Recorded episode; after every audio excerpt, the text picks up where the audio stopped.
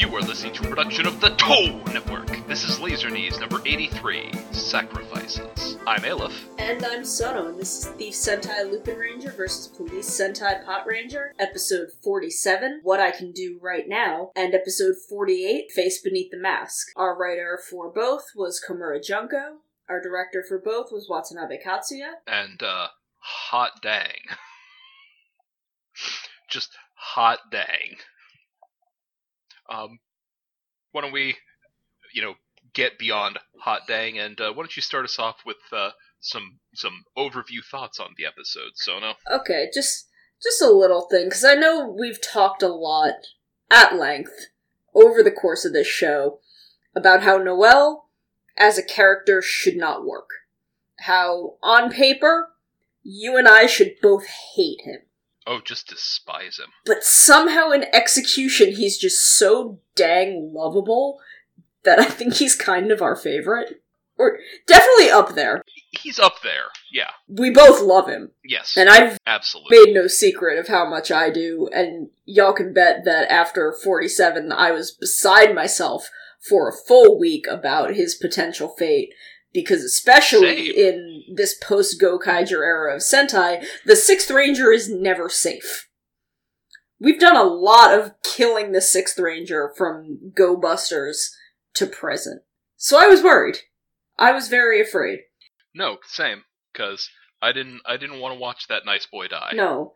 And I just, I really want to commend both Komura on the writing and Motoki Seiya on acting for taking a character that's just so surface level goofy and high energy and like weird and managing to make him so lovable to the point where the idea of him being hurt or killed is kind of too much to bear. Mm. But I do remember that Komura was heavily involved in Ikari Guy's episodes, and she and Ikeda Junya kind of pulled off the same miracle with him. Yeah, because Ikari guy at the start was uh, A lot. bit of an ask. Yeah, but I'm I'm just glad to see that she's got the gift for making the the most flamboyant of number sixes or extra heroes or however you want to call them just really sing. It's a it's Uh, a talent. Yeah, it is. It is because whoo, that they're always such a fine line. Because sometimes you get Noel, and sometimes you get President Hot Wings. yeah. and uh, you you don't you don't want to do President Hot Wings because I mean the guy who plays him very good. He's doing the best he could with what he got, but mm, he ain't got much. Delightful person, sweet guy. Um, not a good character. No. Not fun to watch. Not his fault, but Look, he did the best he could with what he had, but he, he didn't have a lot to work with. Yeah. Uh, so on that note, let's just let's get into the bad things these episodes, so we can get them out of the way and and put some thinks out there. Okay, so I'm so mad that Gauche and Zamigo are the same kind of sadistic bananas, but it's not until this point in the show that we've had them bouncing off of each other. Because they've got such great energy and chemistry, and the show has absolutely wasted that by never having them interact until now. Yeah, Zamigo suddenly has a personality trait, and we could have been seeing like him and Gauche be fun together this whole time. I realized that maybe that would have started hinting at the whole wearing the frozen people thing a, a little early, but on the other hand, that would have created a little dramatic irony, give the audience something they know that the pe- that the heroes don't know, and that creates a little extra tension. It it would have been a lot of See, the thing is, like, I feel like I always had kind of an idea that that's maybe what was going on from the from like the moment where they introduced Gauche as wanting to like experiment on humans. Yeah, and you know, it's just you know you don't think about it too much because the show never goes there. But you could they could have easily gone there, and then this entire show, I would have been terrified for the point where Zamigo starts bringing out Aya or Yeah. Kairi's brother. Like, I would have been anticipating that, and there would have been a lot of tension there. It would have been a great thing to do. Yeah, you would have spent the entire show just like it's the sword of Damocles over everyone's heads. When is this going to happen? And it they didn't do that, and that's that's a missed opportunity. I'm also not sure how I feel about the show kind of turning Umika around in regards to Sakuya and kind of playing towards them being a thing. Yeah. And I feel like I wouldn't be bothered at all with how they are now if it wasn't for those like couple of early Sakuya episodes, but I can't ignore that those existed. Like even if I've come around on him, and I have, I like him a lot at this point, which is again very impressive. That's saying, yeah, that was some doing. But I can't, in the larger context, ignore the overarching picture that it paints of if you're persistent, eventually no will become yes. And Yeah, that's super uncomfortable. Yeah, not not here for it. Like it's not as bad as it could have been, but that that doesn't help because it just doesn't need to be there. Especially given how for the last while it's been we've been talking a lot about how Umika is like barely out of high school and uh hey, Sakuya, don't.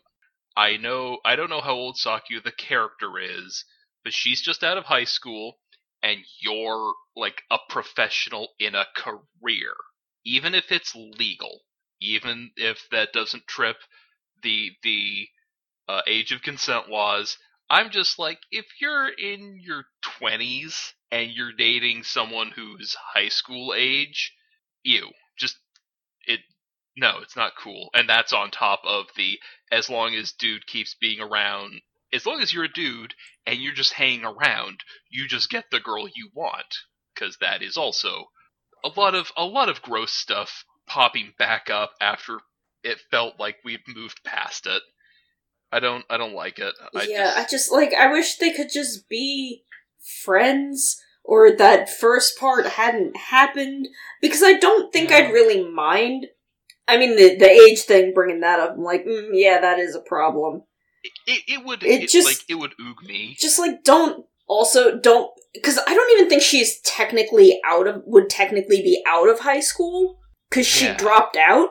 Just have her like have graduated. Just Yeah, just make her like- a little older. or just there's there's a lot of just weird things going on there. I'm just like, mm, don't love it, don't love it. Because even honestly though, even as he is now, I could see Umika warming up to him. It's just that that first bit makes her warming up to him feel real, like you said, just. As, lo- as long as you're persistent, you get the girl, and And I mean, I'm like sure I love there are people for whom that's true. I love that his behavior has changed, and I love that there's positive reinforcement for that behavior changing, but I've seen a lot of things in life, and I just don't trust people.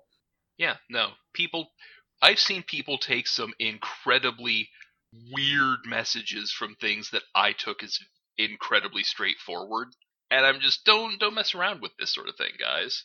I, although I will say, I guess in to sort of play against my own argument for I don't know, like as as maybe this is where they're coming from.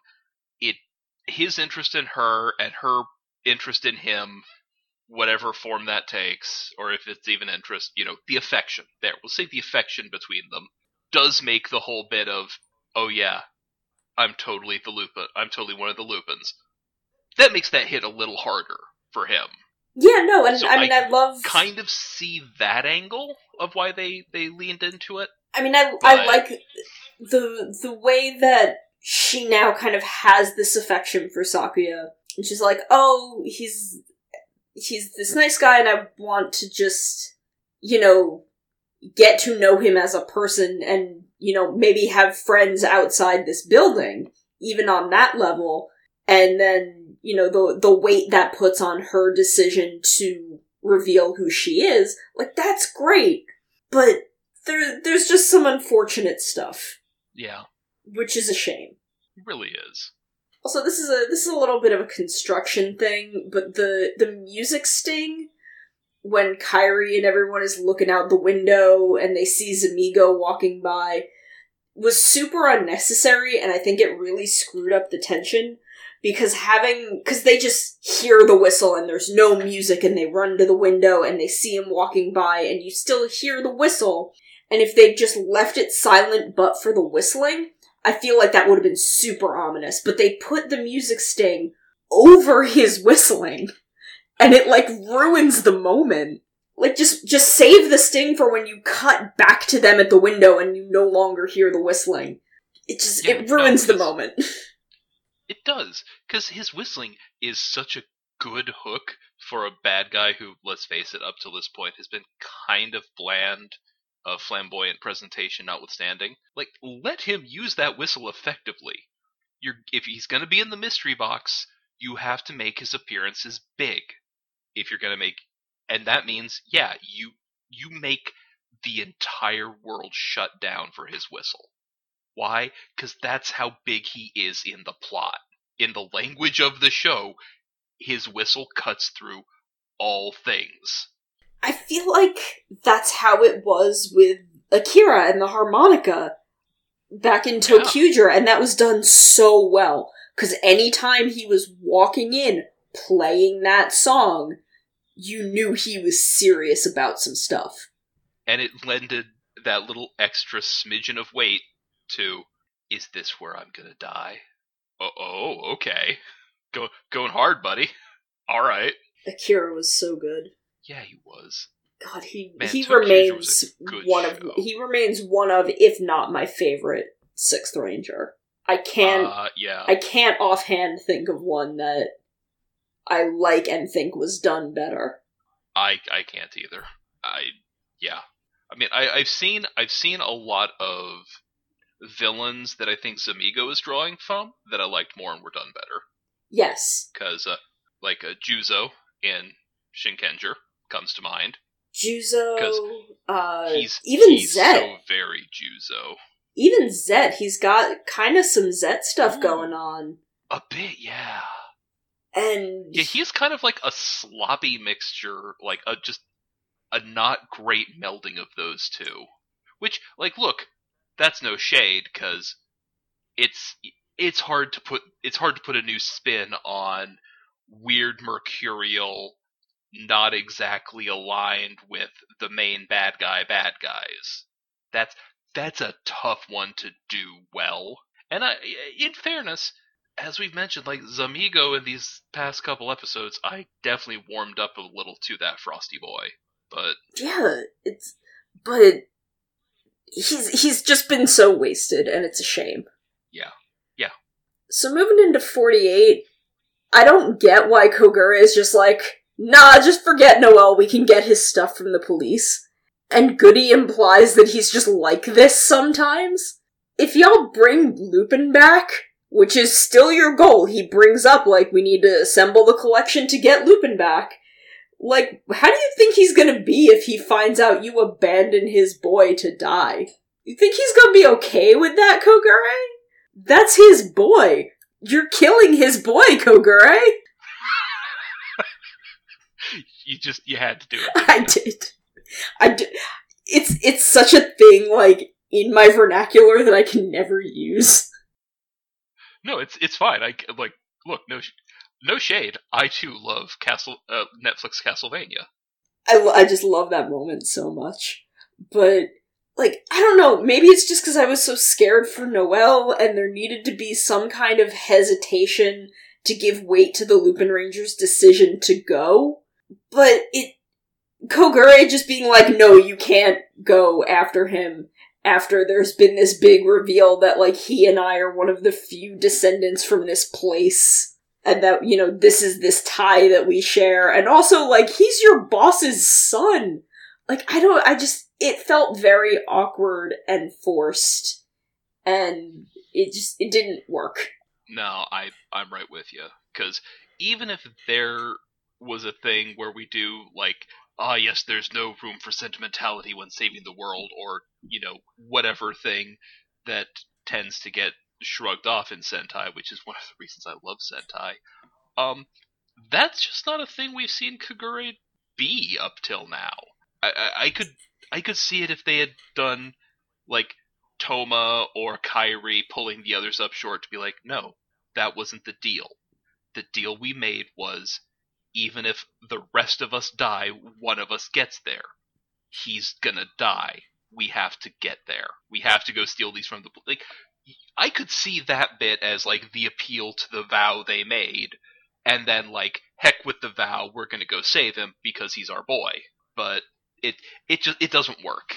It's it is a weird moment that, like you said, it, it's trying to artificially prop up the drama when it's already propped up. It's already pretty solidly there. Like we know Don't they're gonna we know guys. we know they're gonna go.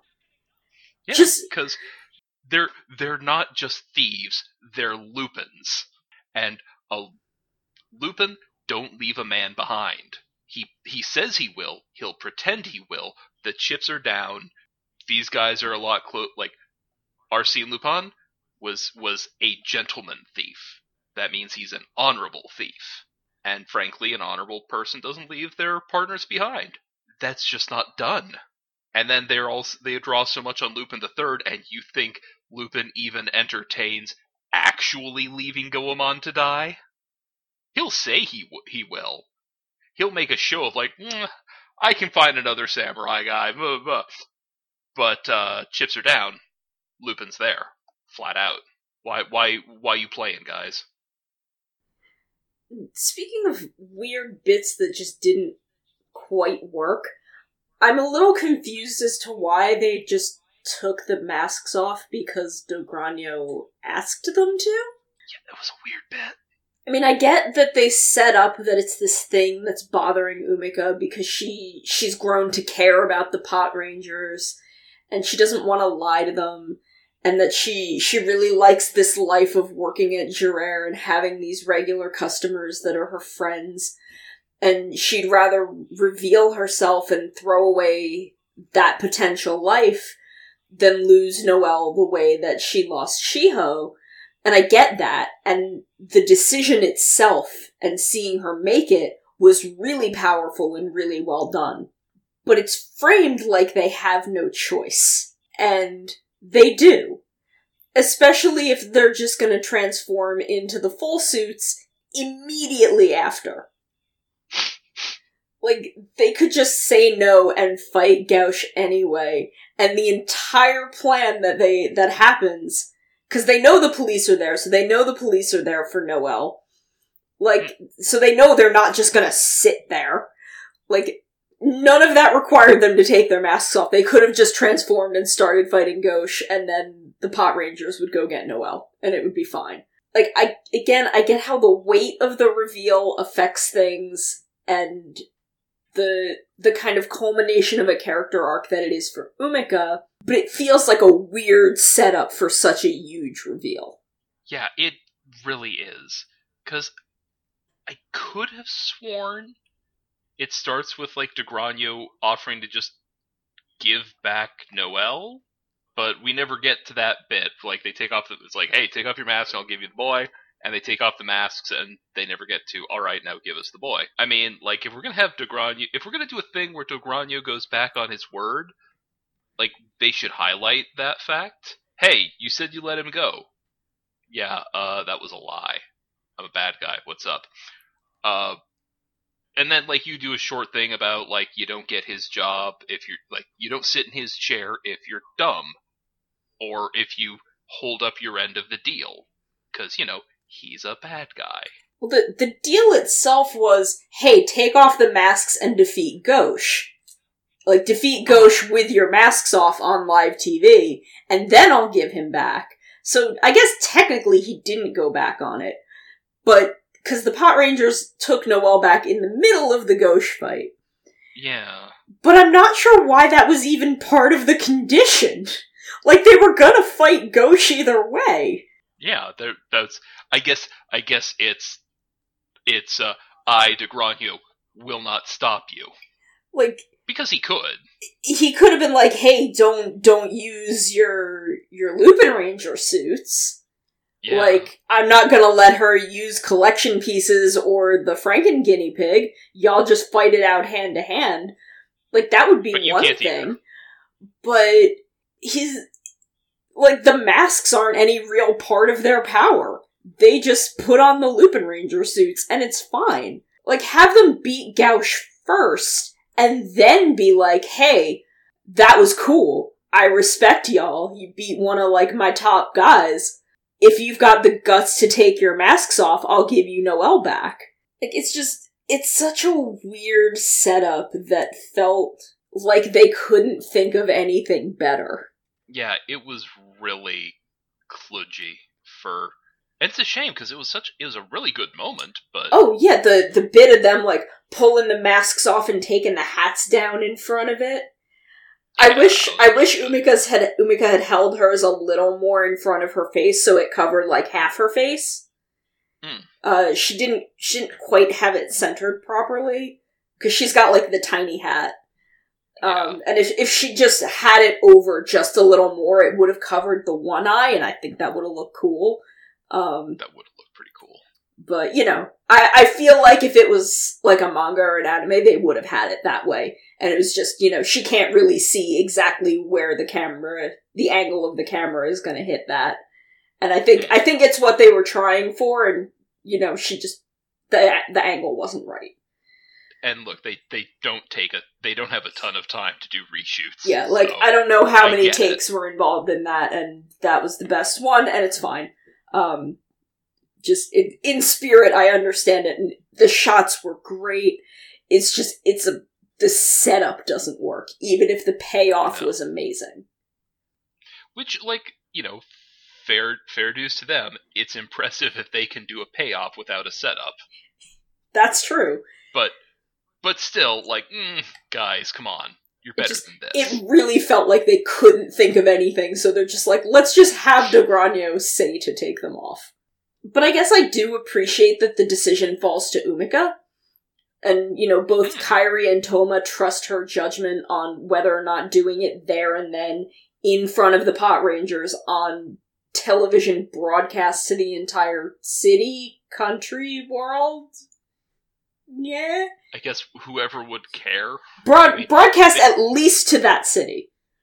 Yeah. Like, at least everyone in tokyo is going to know those faces yeah. even though a lot of time it's i have no idea who that is I mean, like, they did at least have some people recognizing them. So that was which something. was Um, but both of them defer to Umika instead of, you know, the other two deferring to Kairi the Red. Mm. And I think that was really nice. it was really nice And then, you know, of course, that shot with the hats, and then, you know, they've got these little half hearted smiles when they're fully revealed and where we're the thieves everyone's been talking about.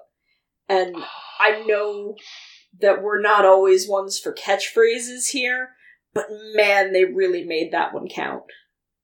Yeah, I mean, look, if you're gonna have a catchphrase, you need to have a moment like that. I will give I will give a moment like that hell yeah, even if I generally am not much for the idea of catchphrases, because let's face it, most of the time in to bring it back to Kyuranger, most of the time it's ninety eight percent of the times Lucky says Yosha Lucky.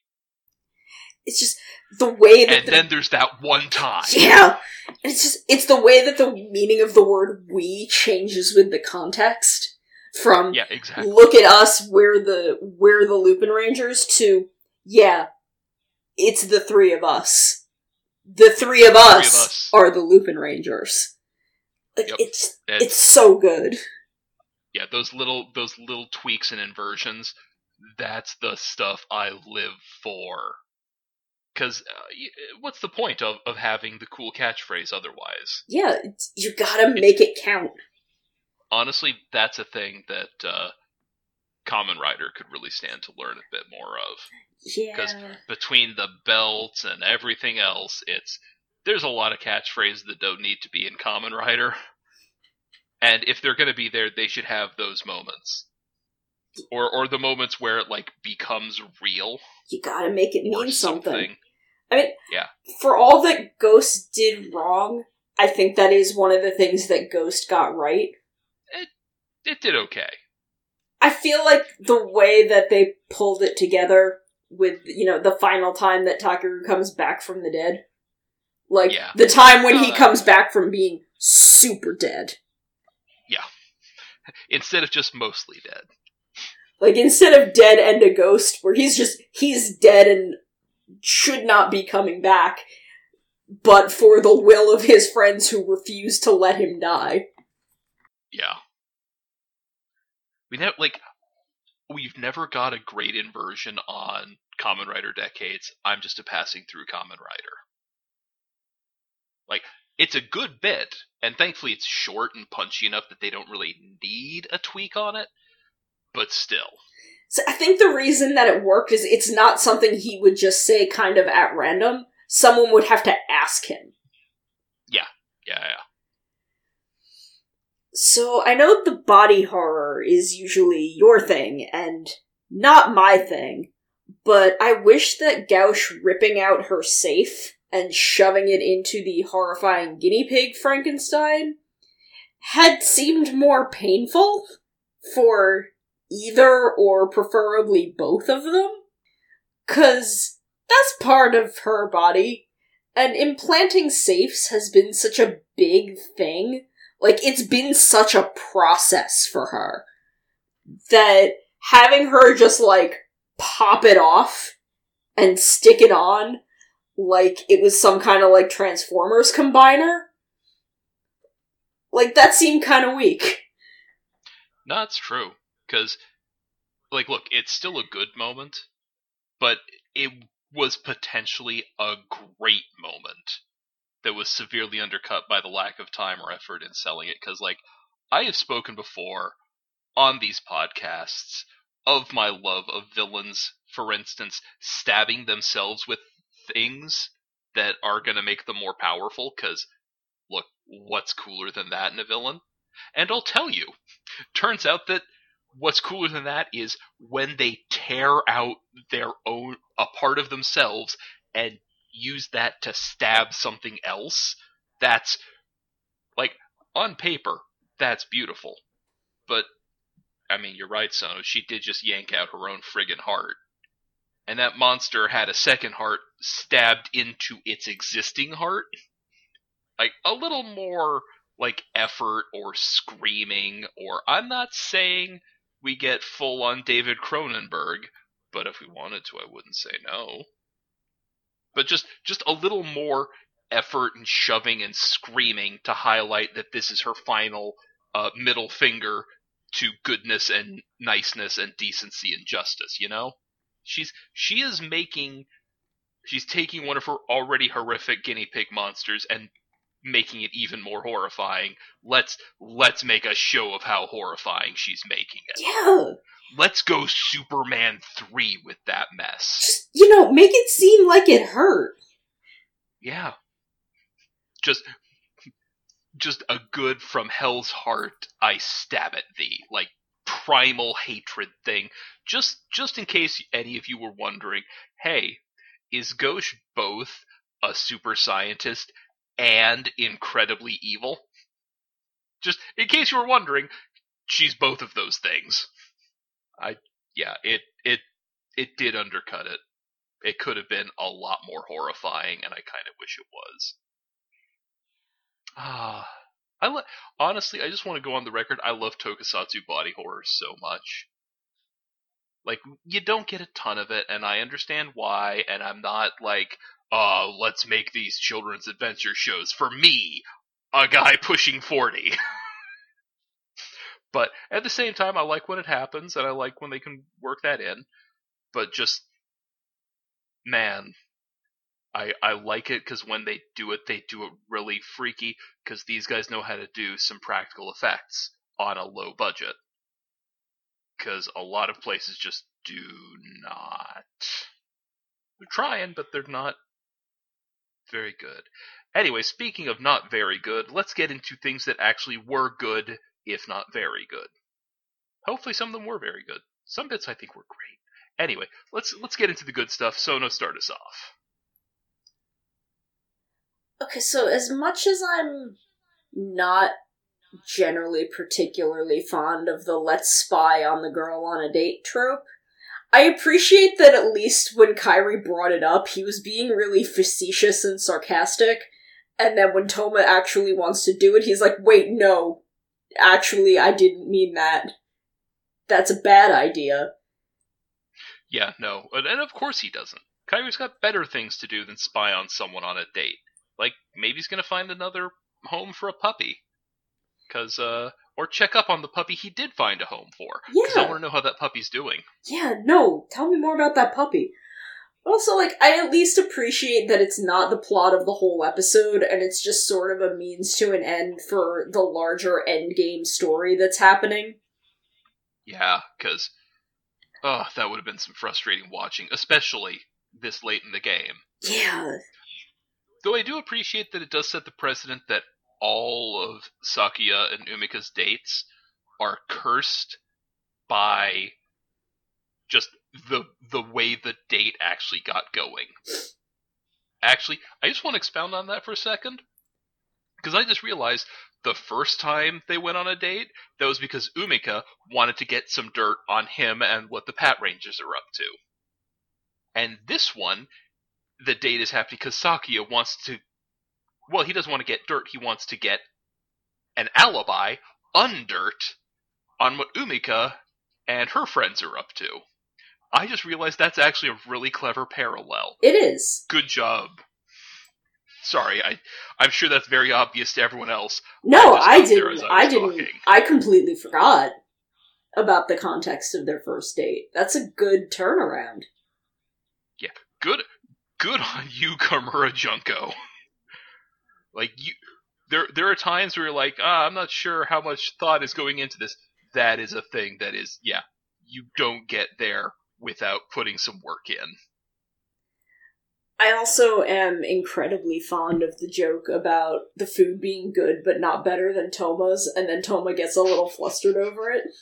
I mean, understandable. He's he's he's a guy who takes pride in his craft, and he's like, "Why? Why are you even bringing me up? No, this place can't get close to me. I am Toma." Like, I just I dig on his pride in his non-Sentai related craft as a character trait. He, he's Every time he gets a little moment like this, I'm reminded of how much Komura was involved in Joe in Gokaiger. And I can just I can feel her channeling Joe into Toma. I mean, look, if you're gonna channel someone, there's there's worse guys to go with. Joe is a favorite in all of Sentai, just of of Sentai members. Yeah, it's it's true and i mean like he's in good company like the joe style blues of the sort that are like emotionally distant but also very emotionally needy and won't admit it you know in in the vein of joe and hoji and retsu and uh the one from Abba Ranger, Yukito. Yukito was his name. Like those tend to be my favorite of the blues. Hmm. Like it's just it's such a good sort of character.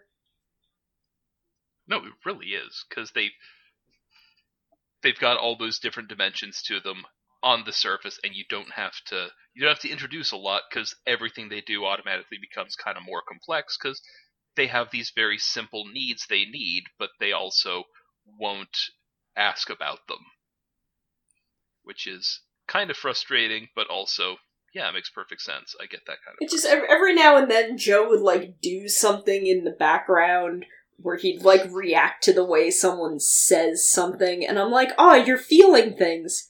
You're you're starting to feel more comfortable because you're allowing yourself to react to these people. It's like that's character development, and Toma has a lot of that, and I love that about him. I mean, I think it's it's worth saying. The what's our biggest complaint about him? We want more. Yeah. I want to know about his like delinquent teenage years.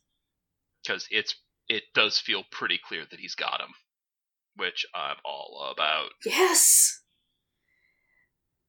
And to be honest, Sakuya's pretty good at, you know, interrogation and information gathering, and it's a shame that's another skill they never really played with for him.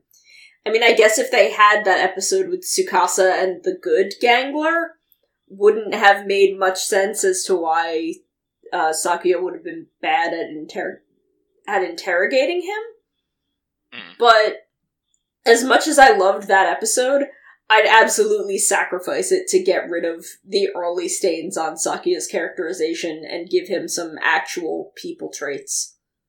Yeah, same. Because, like, look, I, I really do dig on that. Not even just look. I just want to say I do love that aspect of the whole scene because I like seeing that on top of his kind of earnest and naive bits, Sakuya can also be very competent. He can be straightforward and serious and even a little devious. But only when he's trying to prove someone's innocent. When he's after guilt, he's a clown, as we have seen. But when he's trying to question someone to get things to prove they're on the level, he's got their back. Like, that's less than ideal in a police officer, because, like, how often is he going to be arresting someone he thinks is innocent? But it's, one, it's nice to see that he's got the concept of, of how to do the stuff well, and two, it makes me want to see a thing where he's, like, talking to someone who has been a victim of a crime. Because I bet would be really good at that because he can get all of the pertinent information without like badgering someone who's just been through some stuff. And I I admit like start of the show Sakuya, I would not be okay with him being around a victim of a crime, especially if that victim of a crime was a lady, but just generally. But now I'm like actually I he'd be a good person to talk to if if something bad had just happened to you, which is that is a weird turnaround on that guy. I gotta say. Yeah, it's he's a, he has the potential to be this really fascinating character, and it's a shame that the early show was not good to him. Yeah, it really is. Poor guy. Poor poor guy.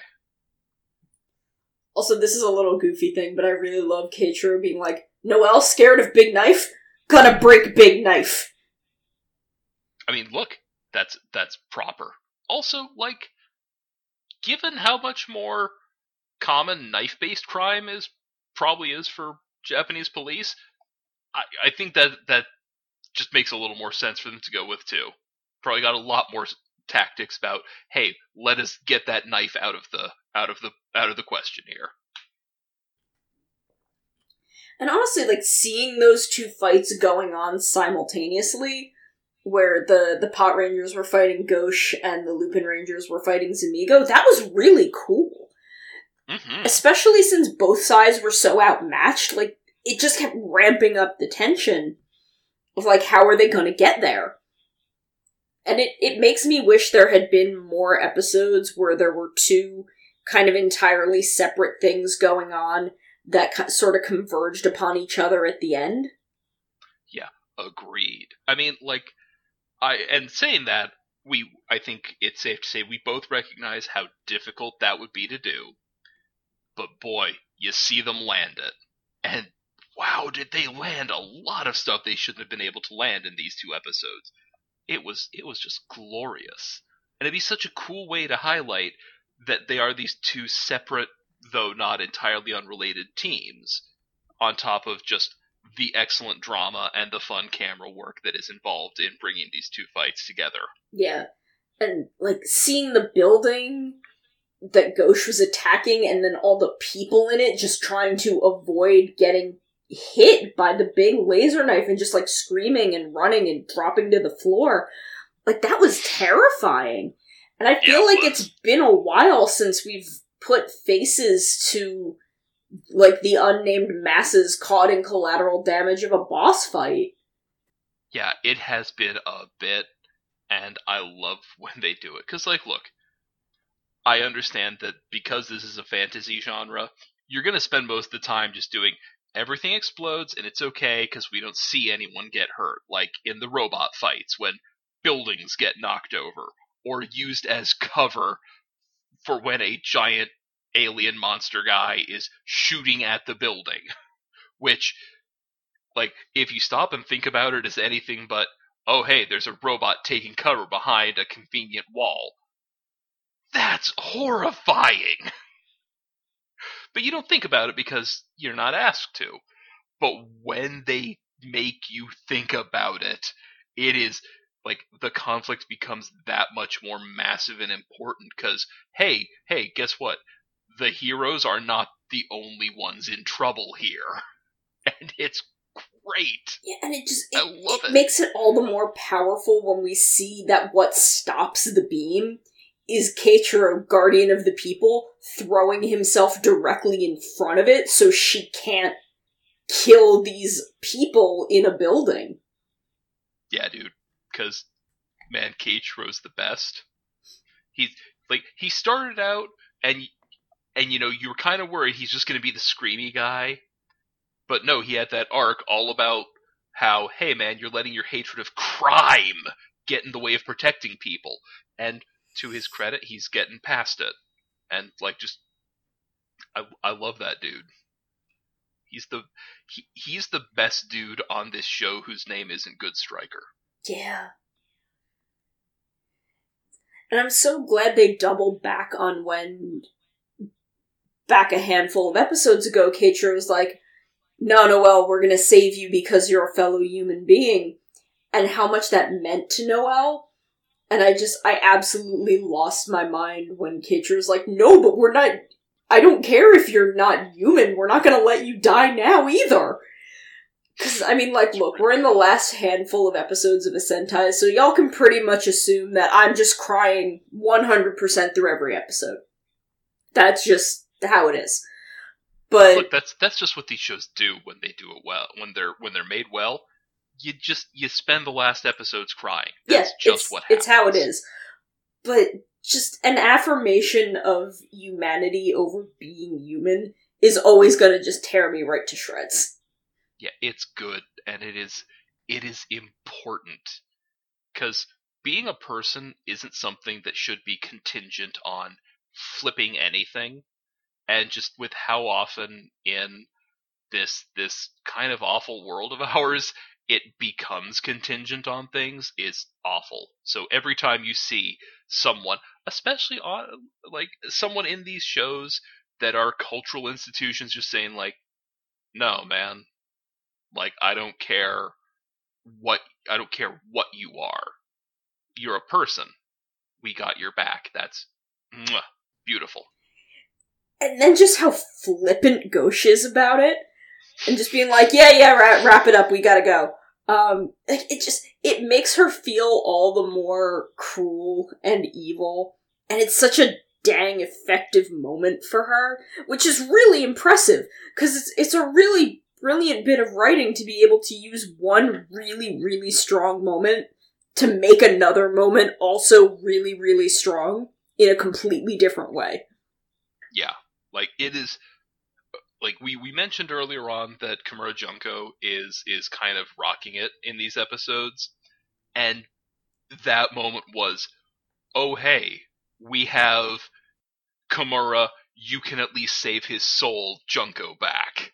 Which, like, I'm not saying she ever entirely went away, but yo, that episode where Joe had to go fight Barizorg back in Gokaiger, and after he finds out, oh yeah, Barizorg was my best friend and mentor, and the only thing I can do is release him from their service, and by release him from their service, I definitely mean kill him.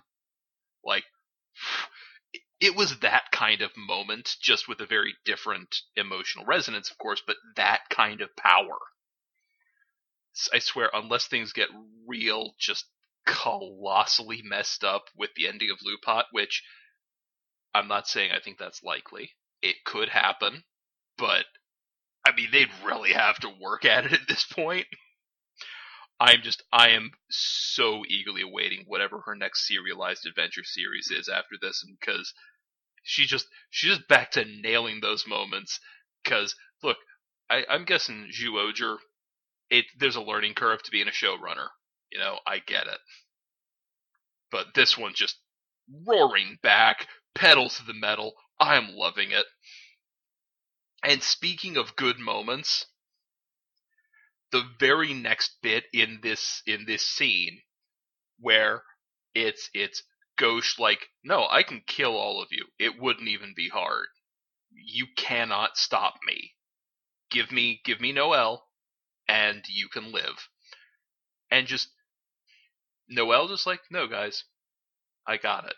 Just he gives that smile to Keiichiro and the rest as he just heads off to give up his life for the rest of his crew. Like that's that was real good. like I feel I feel weird putting it that way cuz like when next we see him, he'll be tied to a cross and it's like I'm not sure if they're intentionally making me connect Noel with uh, the figure of Jesus Christ, but it kind of happened, but for once in a way that is not like both obvious and a little bit offensive. Uh, it's just it's just the way he smiles as he basically signs up to get an extended autopsy while he is still alive from everyone's favorite sadistic scientist. It's just it's a good moment. God, it's he's a very good actor. Yeah, he brings exactly what you'd need to bring to that scene, which that's a tough scene to nail. Honestly, like the number of and I'm sorry to go on a on a brief tangent, but the number of times I have seen characters who feel like they are embodying some aspect of of the Christ of the Christian figure of, of Jesus Christ, um, and do so in a way that makes me think of that, but doesn't directly recall it or do it in a way that feels blasphemous is very impressive to me. The other one, of course, being uh, Gento Kisaragi in Kamen Rider Fourze, who is betrayed by his friend and murdered to death, then comes back f- from the dead to forgive the person who killed him. Like, that's a very uh, Jesus of Nazareth sort of thing to do, but you'd never, like, it's not in the show presented that way, which look, I've just seen a lot of Superman media where they keep trying to talk about how Superman is a direct allegory for Jesus, and it's just it's bad and lazy and bad and also lazy and a thing a hack does. Um, but then here's Noel, who again gives of his life that others may live, and then is tied to a cross when next we see him. Like, and he's just he's doing that, and it it doesn't feel cheap because I mean, one, I know that the Japanese have a very different cultural relationship with concept of being crucified than than we do, because uh, that was a thing I believe Tokugawa did near the near the end of of of his thing, uh, when he was very serious about how Japan was going to be run. Like, if you use too much wood, this is what we do to you. Anyway, um, that's that's like my half remembered bits of history filtered through my pop cultural lens. Let's just move on before I make an absolute fool of myself with these things that I only sort of get. So moving in, into 48, um, I love how Dogranio just refers to Noel's ancestors and this entire race of people as just some guys who used to live here as if, you know, one day they just left to try something else. Instead of, you know, him deliberately murdering them all. Like, God, what a good villain. He's evil. Yeah, he is. Yeah, he is. And then just, like, Noel being like, okay, well tell me, just like, why, why did you go after the Lupin collection? Why did you kill Arsene? He's just like, oh, well, that guy, he had some stuff I wanted, so I took it. Just the absolute triviality of everything makes him so menacing. It's just, it's that Street Fighter. For me, it was Tuesday. And, like, I'm such a sucker for that. Oh, same hat, dude. Same hat. Because, like, it is saying something for him to to be a villain that we're gonna remember when we reflect on the fact that the dude in this series has only left his mansion once, and I think been out of his chair maybe four times in the entire run of the series. And even that time he left his mansion, he went he just turned around and went home almost immediately cuz he was completely unimpressed by what was going on. Like he should not work. But he's just he's so like you said, he's so evil and super villainously evil, but he's also very human in his evil. And that makes him both better and worse. You know, better in the way he's more engaging to watch, and worse because, boy, he's really evil. Because the ways in which his, hu- his evil is human, he's he's petty. He's dismissive. He's callous. He's every dictator or mob leader or blithely violent politician just rolled into one with just this smidge every now and again, this little glimmer of something in him that you could almost begrudgingly respect. Like when when Destra goes and he's just he's in a foul temper, but he still like he pours one out into a glass for his dead homie. Like, hey, on top of being this evil, sadistic, genocidal maniac, he's also like, ah, but my boy's dead. Ah, they killed my they killed my dude. They killed the guy I thought was gonna be number two. Ah, I'm so upset. I'm just I'm gonna pour one out for him because I wish he was here. Like that moment makes the bit where he's like, "Why did you kill my dad?" Oh, um, he was there. I I was in a mood. I so I tore him apart because he had some cool stuff, and I yeah. wanted the cool stuff. Why didn't you just like hurt him and take the stuff? Eh. Yeah, but then he might try and take it back. It's really dumb to leave someone alive. Duh. Like it's like you said, it's it's how just for me it was Tuesday. Like it's I like I imagine the only reason he remembers killing Arsene Lupin was, oh right, that's that's who he had all this stuff. I've killed a lot of people. Thankfully, the guy you're talking about had all the stuff I like. Otherwise, I just. Mm. Man, remember when he killed one of his own dudes because his dude was just like, hey boss, watch this. I'm gonna wreck these fools. Son, you can't wreck nothing. I'm just gonna wave my little finger and wreck all y'all. Now I'm going home because you suck. But boss, right, kill him. now I'm going home. Like, I love Dogranio so much. He's really good. He is. Speaking of good, I love how Goody can just bypass a locked door. I mean, I know that Good Striker is an amazing thief in his own regard, but like he didn't even have to try. He's just like, mm, nope, gotta talk about Noel. Gotta open this door. Don't have hands and the door is locked, but I'm doing it anyway. Like he's just so good that all doors open for him. I mean, look, I gotta say, if I was a door and Goody needed to pass, like I just I let him through. I don't care how many locks on me. I'll pull him back myself. I mean, he's a good striker, y'all. He's the goodest of all the boys. Honestly, again, on char- speaking of characters who should be a tough sell, like a weird flying race car who calls himself good striker, that should be a really hard sell. He should, but also he kind of reminds me of Burka. And I okay, yeah. Like he's he's got the same energy as Burka. And I love Burka. and like the fact that he's the only one that's alive or like the only one that's like actively sentient like that helps because post Go-Onger they seem to have forgotten how to do that with multiple things.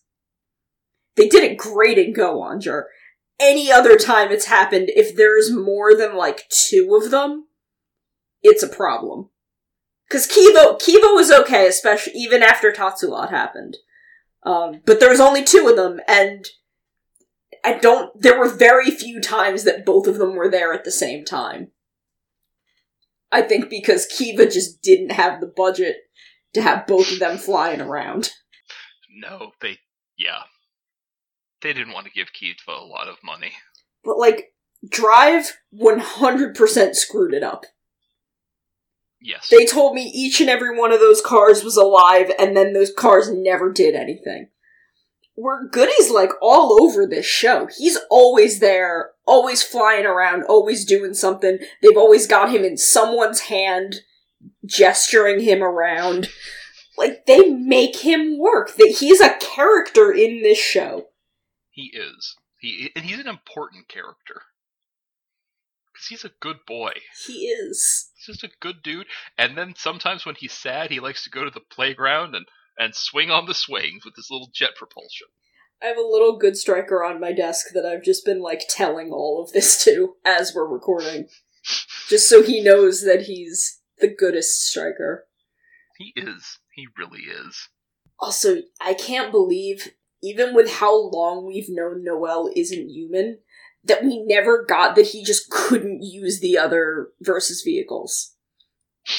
Like, the No, only ones he could use were ones he modified specifically for himself. Or I don't know if maybe he just built the trains for himself and they're not, like, proper collection pieces or something. I don't know. I think we saw Lupin give them to him. I could be Right, wrong. he gave he gave him like the train gun, Yeah.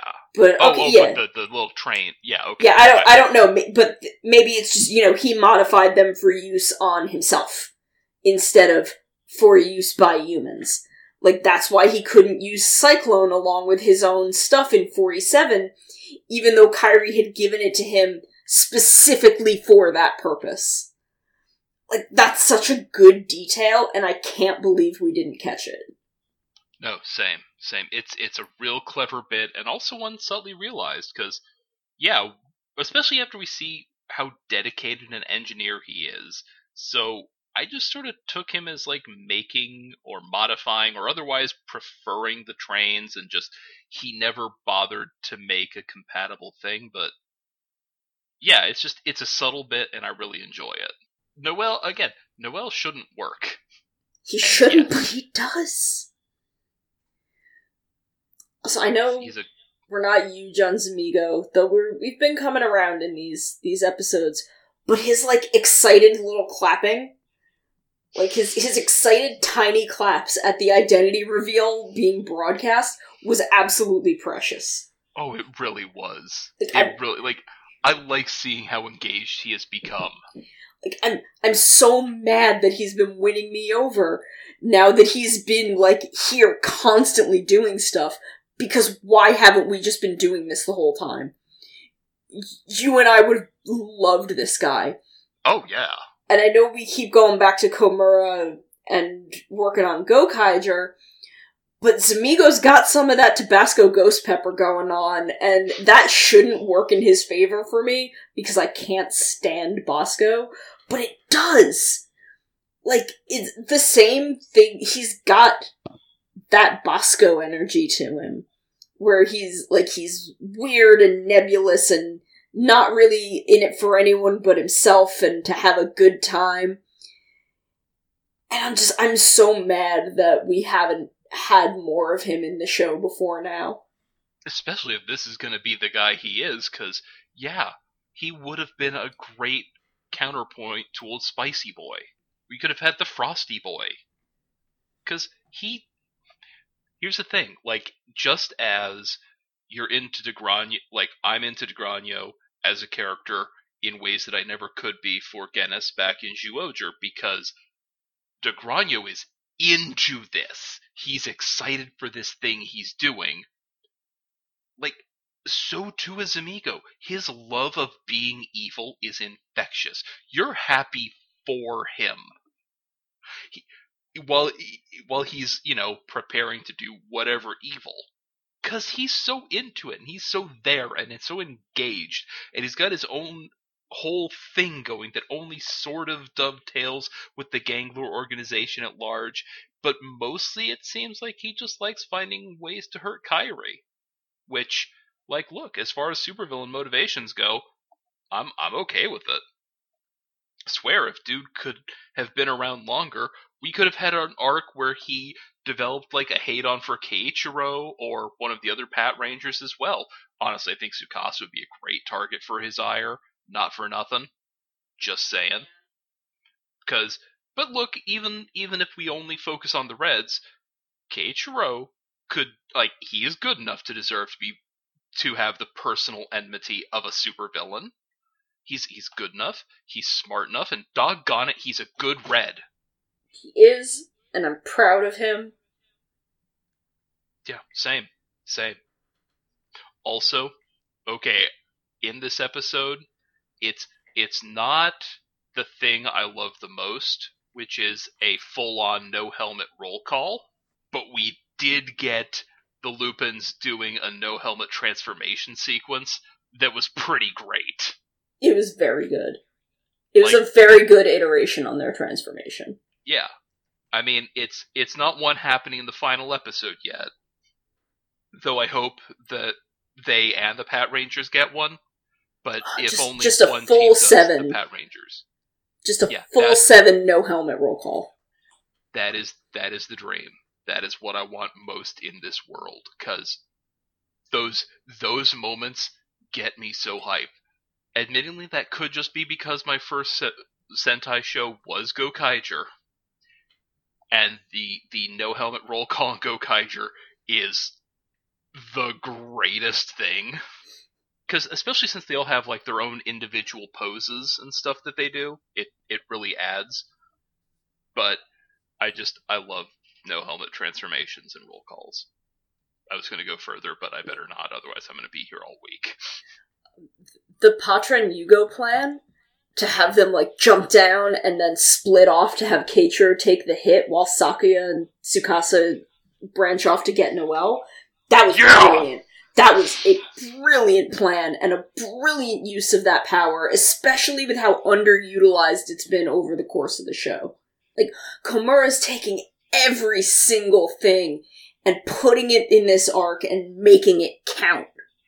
Yeah, I um I lost my I lost my stuff at that one, dude. I like that was that was good. And look, I just I know I've been saying a lot of nice stuff about Keiichiro, and here's where I just sort of like double down on it. I said a lot of stuff at the start of this show that I was just all plain always going to be on the side of thieves and scoundrels, just a lot easier than the side of the police. But uh just the aggressive, selfless heroism that Keiichiro displays in things like that, where he knows, like, hey, I'm the middle bit. Good. It's good that if if I get hit, because I can take it. I mean, like, I don't really have favorite characters in this show, because let's be real, even including Sakuya somehow, they're all good. Uh, but Keiichiro is actually my secret favorite. Look, I'm I'm super upfront about how much I love him. I can't not be. He's just he's exactly what he should be, especially now. Like that last shot in the episode where the Lupins all leave, he's not screaming about catching them or Honore Kaito or whatever or being betrayed by these people that he thought cared about him or that they lied. All three of the Power Rangers, but especially Keiichiro, are just, they're scared for these civilians that they care about, who they know got dragged into this awful situation trying to save innocent people's lives. Because if there's one thing that Keiichiro can respect, it's someone trying to save the lives of innocent people. Man, he does, and again, I know I always bring this bit up, but it, it is still formative in my love for Keiichiro. It's not just that he respects people trying to save innocent people. He wants to save innocent people from even being inconvenienced by crime. Because, again, like, yes, he started out, he's a decent red at the start, he's a good cop, and then there was that time, you know, when he dang near killed himself saving that rude kid's field trip. And that, and again, that rude kid is like, hey, what's up, Patranger? Uh, I think Patrangers are cool now. Not you, though. You actually suck. I'm gonna go hug the green guy. Like, dang. Kid is ice cold, but Keiichiro still showed up for him. Like there was that bit like, uh, you know, I'm just I'm just not good with kids. I I like them, but mm, you know what can you do? Like that's talk about a humanizing moment for a dude who started out just screaming. You know, I love him. I He's- love him so much. like like don't let's not get it twisted. I also love the rest of the cast, somehow even including Sakuya. You know, a little less so with Sakuya, but anyway. But man, Keiichiro has has so many of those moments of, oh wait, I suck, or oh wait, I'm powerless in this situation, and yet I'm the person who has to take responsibility for it. Like that's that is an intense character it's to take it back to like American superhero stuff, like on on the X Men, Cyclops so rarely gets any love because he's usually written like screamy Keiichiro. At his best, he's written like this Keiichiro at this part of the show, where he's he's just intense. He's learned some stuff. He's grown as a person. It's I could just go on about how good Keiichiro is, and I suspect we should probably just save that for when the finale rolls around, because uh, Keiichiro's gonna Keiichiro's gonna come out pretty good in this. Yeah. So one one last bit. Uh Dogranio just with his arms full of collection pieces. like that shouldn't have been hilarious, but it was. Like it, he's just he's just got this pile of stuff in his arms. He's like, okay, going home now, leaving Gauche to die. It's it. There was something just kind of goofy about it, and I love it. No, and I honestly I think that undercuts the horror. Like not undercut, it actually adds to the horror because yeah, he's he like first off, how are they going to let us know he's still got tons of these these amazing superpower enhancing things? Like yeah, just show that he does. It's it's really cartoonish, and also like it's a really good way to highlight the fact that yeah, look, he's out of mooks now, except for the Pordermen but he's not any less dangerous. And also, he is this dangerous, even though he looks like a, just he's a clown with all this stuff in it, all these brightly colored gewgaws in his arms. But he's he's still Dogranio, and that is frightening. I love that.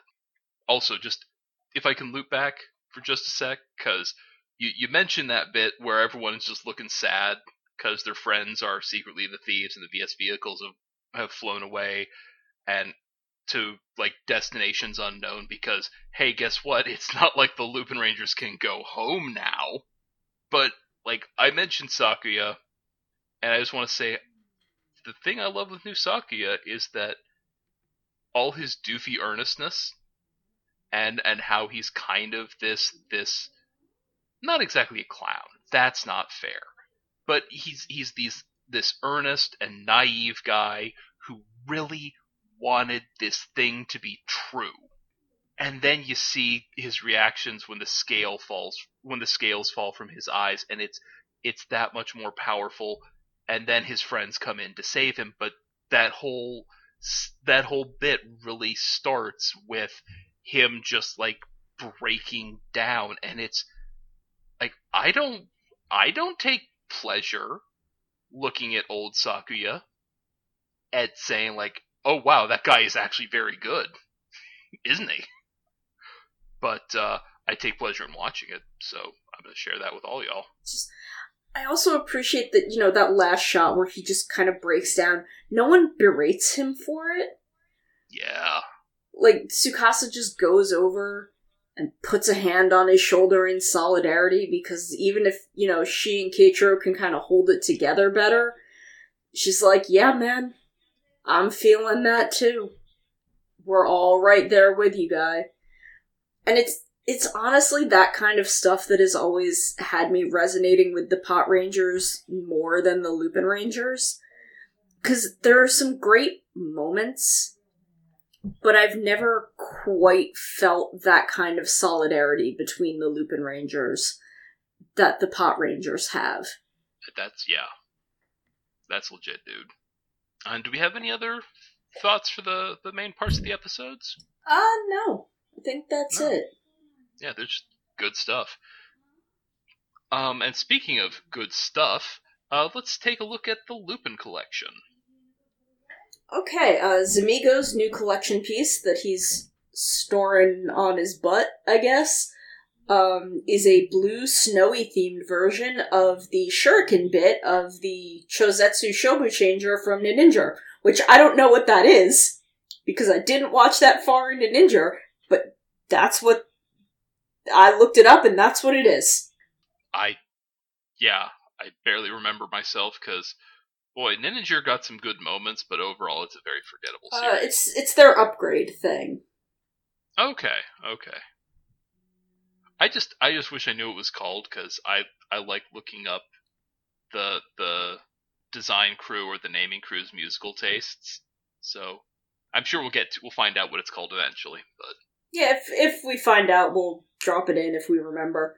that's how Um, we do. And then Gauche's big new fancy knife is. I love that just giant knife. uh, it is made from a collection piece based on Byakko Shinken, which is Kiba Ranger's living mentor sword from all the way back in Dairanger. I And I is so good. He is I was a- so much better than Kiba Ranger. all I know is uh I was a kid in the 90s, so I recognized the hell out of that sword. Yes, uh, it is also, you know, Power Ranger's Saba Saber for the White Ranger. And I love it. it it's a really just cool looking weapon. And also, Byakko is so much better than Kiba Ranger. Yeah, wasn't Kiba Ranger like a little kid who turned into the the white guy, the White Ranger? Yeah, he's like 12. He just gets taller so no one realizes he's a child while he's Yeah. fighting. Uh, and he's Yeah, I- I- he's an awful child. He's an awful It- garbage child. Oh, that's not fun. It, so he's he's basically like the previous iteration of that kid who made Keiichiro, not made, but disrespected Keiichiro that much. Is Yeah, he that kind of bad? Um, he's very, very rude to, um, the girl. Then I will assume that yes, he's that bad. He's he's he's awful. He's just unpleasant to watch. That's a shame. Uh, the the collection piece in question uh, is called "Cut the Cake," which is named for a funky little number uh, by a band by the name of I kid you not.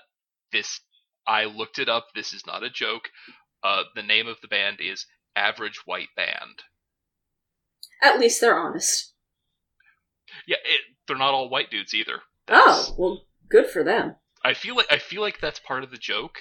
That may I don't I don't know enough about them. I just know that Cut the Cake was number 10 on the Billboard charts at one point in 1975. That's as much as I could really find. okay. And also, since I don't believe we ever talked about them, and Gauche is now out of the picture entirely, uh, the collection pieces.